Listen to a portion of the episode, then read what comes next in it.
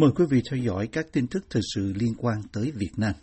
Chính quyền Việt Nam đã cử Phó Chủ tịch Ủy ban Trung ương Mặt trận Tổ quốc đến viếng thiền sư Thích Nhất Hạnh trong khi Giáo hội Phật giáo Việt Nam Thống nhất giữ im lặng về sự ra đi của thiền sư.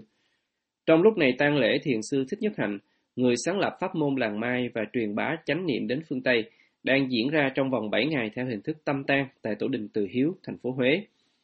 Ông Ngô Sách Thực dẫn đầu đoàn Trung ương Mặt trận Tổ quốc Việt Nam đến viếng tang thiền sư Nhất Hạnh vào sáng ngày 25 tháng 1, Cổng Thông tin Điện tử Mặt trận cho biết. Với tất cả sự trân trọng sâu sắc, kính mong giác linh thiền sư sớm cao đăng Phật quốc và những ý tưởng tích cực của Ngài về tình yêu quê hương, đất nước, con người, về sự đoàn kết, hòa hợp, hòa bình sẽ còn mãi nơi thế gian, ông thực viết trong sổ tang. Ông thực ghi nhận thiền sư Nhất Hạnh là vị cao tăng uyên thâm Phật học, đã nhiều năm bôn ba truyền bá giáo pháp Phật Đà cùng văn hóa dân tộc Việt Nam ra thế giới. Trước đó vào ngày 23 tháng 1, người phát ngôn Bộ Ngoại giao Việt Nam Lê Thị Thu Hằng đã gửi lời chia buồn đến Sơn Môn, cộng đồng Phật tử Việt Nam trong ngoài nước và pháp quyến của Thiền sư Thích Nhất Hạnh. Bà Hằng nói Thiền sư Thích Nhất Hạnh là vị cao tăng của Phật giáo Việt Nam nhiều năm sinh sống ở nước ngoài và sự ra đi của ông là tổn thất của cộng đồng Phật giáo nói chung và Phật giáo Việt Nam nói riêng. Quan hệ của vị thiền sư nổi tiếng thế giới này với chính quyền Việt Nam trải qua nhiều sóng gió. Mãi đến 30 năm sau ngày chiến tranh chấm dứt ở Việt Nam, ông mới được chính quyền cho phép về thăm Việt Nam lần đầu tiên hồi năm 2005 và tiếp xúc với các lãnh đạo Việt Nam thời bấy giờ. Tuy nhiên đến năm 2008 thì xảy ra biến cố tu viện Bát Nhã ở Lâm Đồng, khi chính quyền trục xuất gần 400 tăng ni sinh và cư sĩ tu tập theo pháp môn làng Mai ở tu viện. Trước đó không lâu, trong một bài viết trên lá thư làng Mai, Thiền sư Thích Nhất Hạnh đã kêu gọi Đảng Cộng sản Việt Nam đổi tên, vì cái tên đảng hiện giờ đang là một chướng ngại, gây hiểu lầm và tiếp tục nuôi dưỡng oán hận. Sau sự kiện Bắc Nhã, mãi đến gần 10 năm sau, sau khi đã trải qua cơn đột quỵ, thiền sư mới được phép về Việt Nam lần thứ tư từ Thái Lan để tĩnh dưỡng. Cho đến tháng 10 năm 2018, ông về Việt Nam lần cuối cùng cho đến ngày viên tịch. Ngay trước tang lễ của thiền sư Nhất Hạnh đã diễn ra tang lễ một vị giáo phẩm cao cấp của Giáo hội Phật giáo Việt Nam là Đại lão Hòa thượng Thích Thanh Đàm, Phó Pháp chủ, viên tịch ở tuổi 98. Hôm 19 tháng 1, Ban Bí thư Trung ương Đảng đã phân công ông Đỗ Văn Chiến, Chủ tịch Trung ương Mặt trận Tổ quốc đến viếng ở chùa Hòa Lạc, tỉnh Ninh Bình. Dự lễ viếng còn có đại diện Ban Tôn giáo Chính phủ, đại diện các tổ chức chính trị xã hội, các tổ chức tôn giáo, đại diện tỉnh ủy và chính quyền tỉnh Ninh Bình, báo Mặt trận cho biết. Ngoài ra, trưởng ban dân vận Trung ương Bùi Thị Minh Hoài cũng gửi vòng hoa viếng. Về phía giáo hội, Chủ tịch Hội đồng trị sự Trung ương Thích Thiện Nhân hôm 24 tháng 1 đã dẫn đầu phái đoàn của Giáo hội Phật giáo Việt Nam đến viếng thiền sư Nhất Hạnh. Pháp môn làng mai của ông là một tổ chức độc lập không trực thuộc giáo hội do nhà nước kiểm soát. Trong sổ tang, Hòa Thượng Thích Thiện Nhân đã ca ngợi thiền sư Nhất Hạnh là bậc tăng tài trí tuệ xuất chúng. Ngài đã mang lại niềm vinh dự, tự hào cho Phật giáo Việt Nam và cho cả hình ảnh con người đất nước Việt Nam. Ngài đã để lại cho chúng ta một gia tài phong phú về kho tàng trước tác văn chương học thuật, về tấm gương sáng ngời ý chí tu hành, về tâm huyết và sứ mạng hoàng pháp lời xanh, vị chủ tịch hội đồng trị sự ghi trong sổ tang. Lãnh đạo tinh thần tối cao của giáo hội là quyền pháp chủ Thích Trí Quảng không ra Huế, mà đến tổ đình Ấn Quang, quận 10, thành phố Hồ Chí Minh, dân hương tưởng niệm và tụng kinh hồi hướng cho thiền sư Nhất Hạnh. Quyền pháp chủ Thích Trí Quảng đã ôn lại khoảng thời gian thiền sư Nhất Hạnh làm giáo thọ tại Phật học đường Nam Việt ở chùa Ấn Quang trước khi ông ra nước ngoài du học. Trước sự ra đi của thiền sư Nhất Hạnh, một nhân vật từng trực thuộc Giáo hội Phật giáo Việt Nam Thống Nhất, cho đến giờ giáo hội độc lập này vẫn chưa gửi lời chia buồn. Trao đổi với VOA từ Houston, Texas, Hòa Thượng Thích Huyền Việt, Chủ tịch Văn phòng hai Viện Hóa Đạo của Giáo hội Phật giáo Việt Nam Thống Nhất, cho biết Đại lão Hòa Thượng Thích Chí Viên, Đức Đệ Lục Tăng Thống, dự định đi từ Nha Trang, Khánh Hòa ra Huế viếng thiện sư Nhất Hạnh. Ngài đi với tư cách tình pháp lữ, huynh đệ đồng môn với thiện sư Nhất Hạnh, do cùng tu học ở chùa Từ Hiếu trước đây. Ông nói và nhấn mạnh sự viếng tang đó không mang danh nghĩa giáo hội Phật giáo Việt Nam Thống Nhất. Vẫn theo lời Hòa Thượng Huyền Việt, thì lúc sinh thời, cả Đức Đệ Ngũ Tăng Thống Thích Quảng Độ và Đức Đệ Tứ Tăng Thống Thích Huyền Quang đều từng từ chối tiếp Hòa Thượng Nhất Hạnh. Hòa Thượng Thích Huyền Việt cho biết một số chùa của Giáo hội Thống Nhất có tổ chức tưởng niệm thiền sư Nhất Hạnh với tư cách cá nhân, chứ Giáo hội Thống Nhất không có lễ tưởng niệm ở cả trong nước lẫn hải ngoại, với lý do là giáo hội không cùng chí hướng với thiền sư trên tinh thần quốc gia dân tộc. Bản thân tôi vẫn kính trọng ngưỡng mộ thiền sư về phương diện văn hóa, truyền bá tư tưởng Phật giáo từ bi bao dung đến thế giới phương Tây, nhưng trên tinh thần quốc gia dân tộc thuần túy thì tôi không cùng đường với thiền sư Nhất Hạnh, ông nói với VOA. Tiếp theo, Việt Hùng sẽ gửi đến quý vị phóng sự Người Việt hải ngoại tưởng niệm thiền sư Nhất Hạnh. Chùa Hoa Nghiêm, một ngôi chùa quen thuộc của cộng đồng người Việt ở khu vực thủ đô nước Mỹ, hôm 23 tháng 1 đã tổ chức lễ tưởng niệm cố thiền sư Thích Nhất Hạnh sau khi hay tin ông viên tịch ngày 22 tháng 1 ở Tổ đình Từ Hiếu Huế hưởng thọ 95 tuổi. Dù biến chủng Omicron đang hoành hành và gây ra nhiều lo lắng trong cộng đồng tại Mỹ, nhưng vẫn có rất nhiều người tới đây tham dự. Nhiều người trong số họ từng được gặp thiền sư Thích Nhất Hạnh và trở thành những người đi theo phương pháp thiền tập của ông. Tôn quý nhân vật đã truyền bá và phát triển Phật giáo ở phương Tây hiện đại với những bài giảng có sức mạnh và truyền cảm hứng về chánh niệm và hòa bình. Cô Khánh Trang, một Phật tử từ Chantilly, bang Virginia nói, Cách đây cũng à, gần ba chục năm rồi, à, đó là lần đầu tiên à, Khánh Trang đã học được à, các chỉ dạy của thầy về chánh niệm và à, Khánh Trang thấy gia đình của Khánh Trang và tất cả mọi người bạn bè xung quanh đã cảm thấy là cái à, cách thực tập chánh niệm đã đem lại cho à, cho bản thân mình và mọi người xung quanh à, có cuộc sống rất là hạnh phúc. Còn ông Nguyên Thắng, một Phật tử khác từ thành phố Springfield, bang Virginia thì cho biết. Uh, phương cách uh, thiền tập của ông dựa trên căn bản chánh niệm uh, đã chuyển hóa được uh, rất nhiều cái khổ đau cho uh, uh, mọi người. Do đó cái tinh thần Phật giáo và cái sự thực tập Phật giáo cũng đã phát triển đến với uh, những người ngoài quốc trên cái thế giới tự do. Chương trình tưởng niệm cố thiền sư Thích Nhất Hạnh được tổ chức từ 9 giờ sáng tới 4 giờ chiều đã thu hút hàng trăm người tới tham dự. Bên cạnh lễ cầu siêu và nhiều hoạt động khác thì nhà chùa cũng đã tổ chức để tang cho thiền sư với biểu tượng là chiếc nơ vàng trên ngực áo của các Phật tử. Theo các hòa thượng và đại đức trong chùa thì thiền sư Thích Nhất Hạnh cũng chính là tôn sư của họ khi mọi người còn tu tập tại chùa Từ Hiếu, thành phố Huế. Đại đức Thích Từ Giác, chùa Hoa Nghiêm, bang Virginia chia sẻ. Tôn sư của chúng tôi ờ, uh, viên tịch thì ở uh, chúng tôi không thể nào trở về uh, nơi chúng tổ để hầu thăm để mà được thân cận uh, à, giác linh của ngài trong những à, ngày cuối cùng thì chúng tôi ở tại địa phương à, mong muốn rằng à, mình thiết lệ một buổi tưởng niệm à, để cho chính chúng tôi và cho tất cả những người à, đã từng mang ơn đã từng biết ơn tại thiền sư để chúng tôi có một ngày tu học để mà chúng tôi à, tưởng nhớ đến thầy dù lúc này thời tiết ở khu vực thủ đô nước Mỹ khá lạnh, thường xuyên dưới 0 độ C trong những ngày cận Tết, nhưng nhiều gia đình đã ở lại tham dự trọn vẹn buổi lễ tưởng niệm cho đến phút cuối. Buổi lễ diễn ra trong hoàn cảnh đại dịch với những quy định nghiêm ngặt về khẩu trang và giãn cách, nhưng rất trang nghiêm, đem lại nhiều cảm xúc cho những người tham dự về một trong những nhà lãnh đạo tinh thần nổi tiếng thế giới và có nhiều ảnh hưởng trong thời đại này. Các chuyên gia nhân quyền của Liên Hợp Quốc quan ngại về các cáo buộc rằng hàng trăm công nhân Việt Nam bị buôn bán sang Serbia để làm việc cho các công ty Trung Quốc và kêu gọi các chính phủ liên quan hành động ngay lập tức để bảo vệ những lao động di dân này. Lời kêu gọi của Liên Hợp Quốc được đưa ra vài tháng sau khi truyền thông quốc tế đưa tin về việc hàng trăm công nhân Việt Nam tham gia xây dựng một nhà máy của Trung Quốc ở Serbia đang kêu cứu vì phải sống và làm việc trong các điều kiện tồi tệ.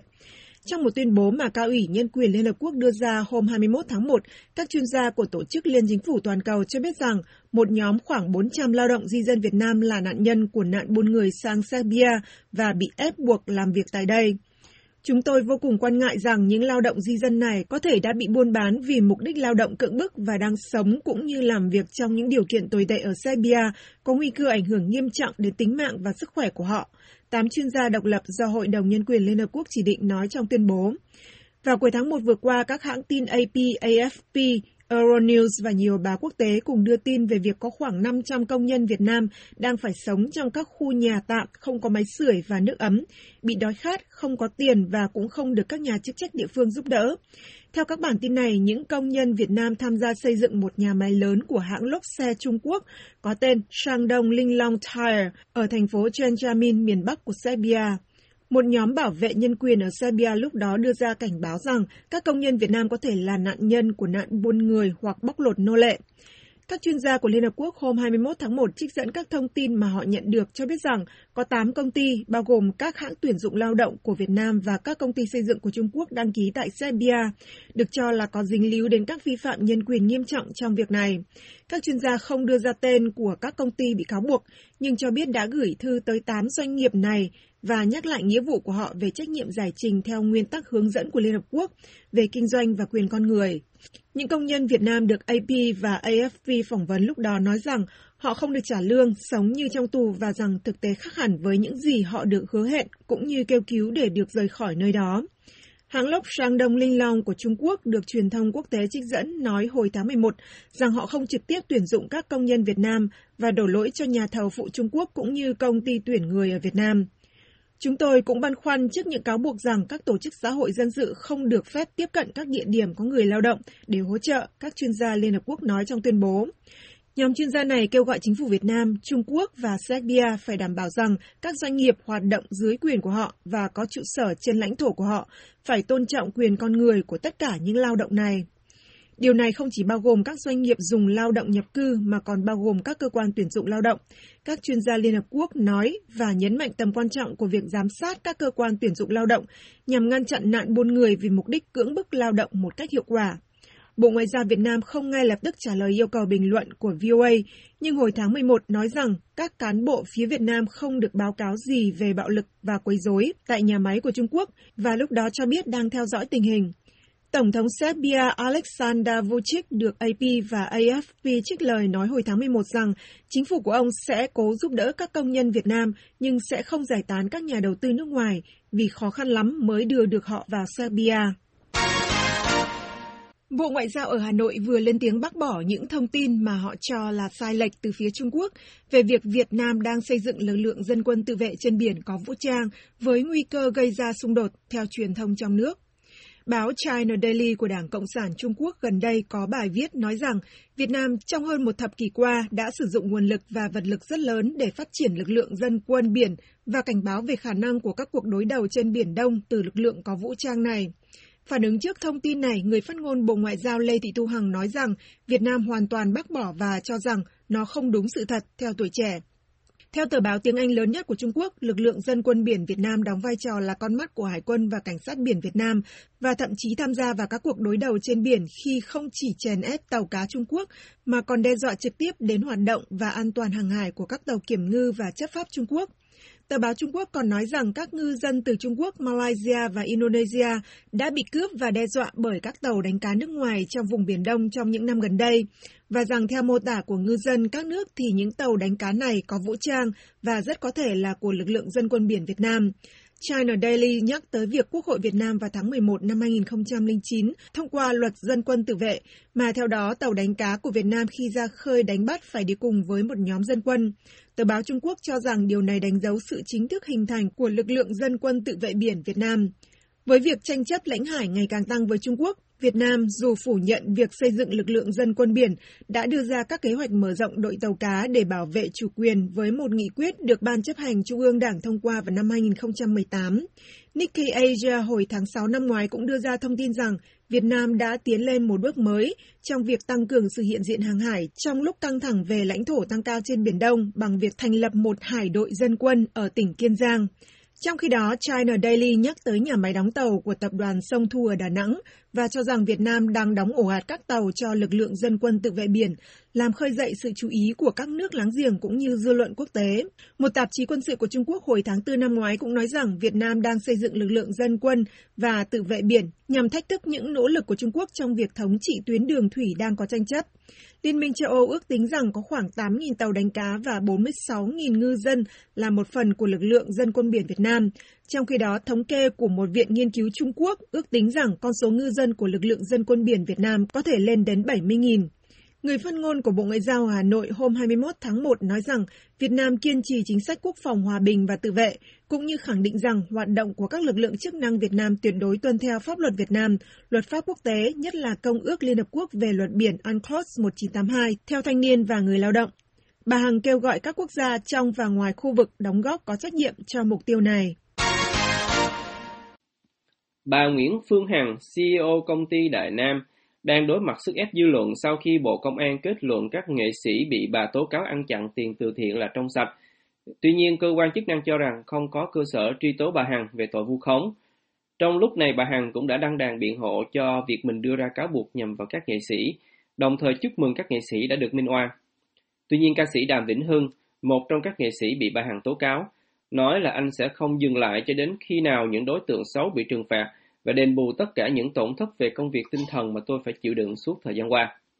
Hôm 23 tháng 1, Cục Cảnh sát Hình sự Bộ Công an ra thông báo không khởi tố hình sự vụ việc các nghệ sĩ bị tố cáo chiếm đoạt tiền từ thiện do người dân quyên góp để cứu trợ đồng bào miền Trung bị ảnh hưởng bởi trận lũ năm 2020, báo Công an Nhân dân đưa tin. Lý do không khởi tố mà cơ quan này đưa ra là quá trình xác minh cho thấy các nghệ sĩ không có hành vi gian dối. Cũng theo tờ báo này, những người bị điều tra về tiền từ thiện là ca sĩ Thủy Tiên, ca sĩ Đàm Vĩnh Hưng, diễn viên hài Trấn Thành, diễn viên hài Đại Nghĩa và bà Nguyễn Thị Hương, mẹ ca sĩ Hồ Ngọc Hà. Báo Công an Nhân dân dẫn lời Thiếu tướng Hồ Sĩ Niêm, Phó Cục trưởng Cục Cảnh sát Hình sự, cho biết lượng tiền đổ vào tài khoản các nghệ sĩ này còn ít hơn số tiền họ đã bỏ ra đi từ thiện, và việc này có xác nhận của Ủy ban Nhân dân hoặc Mặt trận Tổ quốc có liên quan. Ngay sau khi Bộ Công an công bố kết luận này, vào tối 23 tháng 1, bà Nguyễn Phương Hằng đã lên mạng livestream nói rằng bà sẵn sàng đi hầu, hầu đến nơi đến chốn nếu bị kiện. Bất cứ người nào cảm thấy oan ức thì cứ kiện đi, bà nói. Bà khuyến cáo người dân kể từ nay khi quyên tiền từ thiện cho ai cũng phải cân nhắc. Ở đây không phải là thắng thua, mà người dân cần phải sáng suốt khi bỏ tiền ra, bà Hằng nói. Nữ CEO Đại Nam này nói bà bất bình việc các nghệ sĩ quyên tiền từ công chúng, nhưng khi đi làm từ thiện lại lấy danh nghĩa cá nhân, và tuyên bố bà sẽ tiếp tục tố giác vấn đề này. Ai cũng làm từ thiện nói là tiền cá nhân, còn tiền người dân đâu? Rõ ràng là chưa giải ngân tiền người dân đóng góp, chỉ có tiền của cá nhân, họ bỏ ra để làm từ thiện. Thế nhưng thư cảm ơn của chính quyền cũng là cảm ơn cá nhân, bà Hằng nói trong buổi livestream. Sau khi kết luận về các nghệ sĩ làm từ thiện được công bố, Thiếu tướng Hồ Sĩ Niêm, Phó Cục trưởng Cục Cảnh sát Hình sự, được trang mạng Zing dẫn lời cho biết chưa có căn cứ để giải quyết các nội dung liên quan đến bà Nguyễn Phương Hằng. Báo mạng này cũng dẫn lời luật sư Trần Xuân Tiền, trưởng văn phòng luật sư đồng đội ở quận Hoàng Mai, Hà Nội, nói rằng vụ kiện bà Hằng nếu có thì cũng chỉ có thể là khởi kiện dân sự về tội ảnh hưởng đến uy tín danh dự nhân phẩm người khác, chứ không có căn cứ xử lý về tội vu khống. Điều 156 Bộ Luật Hình sự năm 2015 quy định rằng những người phạm tội vu khống phải biết rõ những thông tin mình lan truyền là bị đặt, nhưng vẫn thực hiện nhằm xúc phạm danh dự nhân phẩm của người khác hoặc làm ảnh hưởng đến quyền và lợi ích của người khác. Do đó, để truy tố bà Hằng về tội vu khống, cần phải chứng minh bà Hằng biết rõ thông tin bà đưa ra là sai. Trên trang Facebook cá nhân của mình, ca sĩ Đàm Vĩnh Hưng viết, những đối tượng đã livestream nhục mạ, vu khống tôi sẽ phải chịu trách nhiệm trước pháp luật tương xứng với hành vi mà họ đã thực hiện. Nam ca sĩ cho biết anh vẫn đang tiến hành đúng theo các thủ tục pháp lý. Tiếp theo mời quý vị theo dõi phóng sự Người dân ở Sài Gòn muốn tự xét nghiệm COVID-19 để đỡ gánh nặng chi phí. Thành phố Hồ Chí Minh hiện được đánh giá là vùng xanh, tức đã chuyển sang trạng thái bình thường mới của việc có thể khôi phục tất cả các dịch vụ kinh tế văn hóa vốn đã bị ngưng trệ vì dịch giả Covid. Qua đó cũng nên chấp nhận kết quả mà người dân tự tầm soát Covid trong một số yêu cầu thủ tục. Ông Đào Văn Sơn, một thợ sửa xe đi khám bệnh cho rằng để người dân tự test giá sẽ rẻ hơn. Tôi đi khám bệnh, chính bản thân tôi bây giờ bệnh muốn đi khám. Vô đầu tiên nó chết mấy trăm ngàn, đó là sự vô lý. Tiền ai đóng, tiền tôi đóng, tôi bỏ tiền ra tôi đóng. Mà cái bộ test đó thực thù tôi biết ra được đó, là không có bao nhiêu tiền hết. Cái gì mà để cho dân làm được thì cứ để cho dân làm. Có đề xuất để cho người dân tự test và họ sẽ quay video chứng minh về kết quả này vì ai cũng sợ bệnh hết. Ông Tiêu Trấn Lộc, một người đi nhổ răng, kể. Quay video mình quay, quay cỡ nào cũng vậy nó cũng không chịu. Bắt buộc mình phải test tại nó. Ví dụ trong này nè, nó kêu mình có cái giấy xét nghiệm cho nó tôi, nó cho mình vô. Mình xét nghiệm ở nhà, ai cấp cái giấy cho mình. Đâu có chứng minh được cho mình. Mình phải đến cái bệnh viện. Bệnh viện nó có mở một cái cái cái cái, cái chỗ mà để xét nghiệm á. Nó làm mình trong vòng 15 phút thôi là nó cấp cái giấy à, ờ âm tính rồi mình đi khỏe. Với người dân thì giờ xem chừng tờ giấy chứng nhận âm tính với Covid đơn giản là thứ thủ tục hành chính của công việc hơn là nỗi ám ảnh về dịch giả với các trại cách ly tập trung như trước đây. Nỗi ám ảnh ấy với riêng người Sài Gòn, đến mức giờ ai cũng cảnh giác tự tầm soát mỗi khi ngờ vực. Ông Tiêu Trấn Lộc kể nhà ông luôn có sẵn bộ kit test nhanh Covid. Bây giờ sống chung với dịch rồi, nếu mà ai người ta bây giờ người ta người ta, ta cũng sợ chết hết á. Nếu người ta có cái gì tự động ở nhà người ta cách ly thôi, người ta không cần phải đi ra đường nữa. Chú bây giờ thì nếu mà cảm thấy mệt ở nhà, rồi tự mình xét nghiệm coi sao. Ổn, mình đi, không ổn, ở nhà luôn. Chi phí một bộ test nhanh Covid bán ở nhà thuốc Tây tùy vào hàng của Trung Quốc hay Hàn Quốc mà giá cả khác nhau. Shipper Phan Văn Hải kể rằng ông chọn mua của Hàn Quốc. Thuốc Tây hay là hay là những cái phạt á thì nó đều bán hết, tầm ờ, 90 ngàn một bộ một ờ, một cái một lần test 90 ngàn Chuyện tự tầm soát Covid bằng các bộ test nhanh này ngay tại nhà giờ đã thành bình thường đối với người phải ra ngoài làm việc, lẽ đó nên chấp nhận kết quả tự test thay cho bắt buộc đến cơ sở y tế sẽ giúp tiết kiệm chi phí và cả nhân lực y khoa.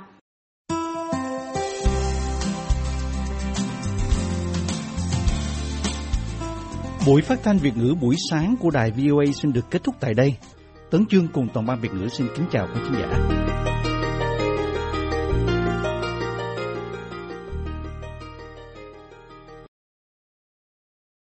This program has come to you from the Voice of America, Washington.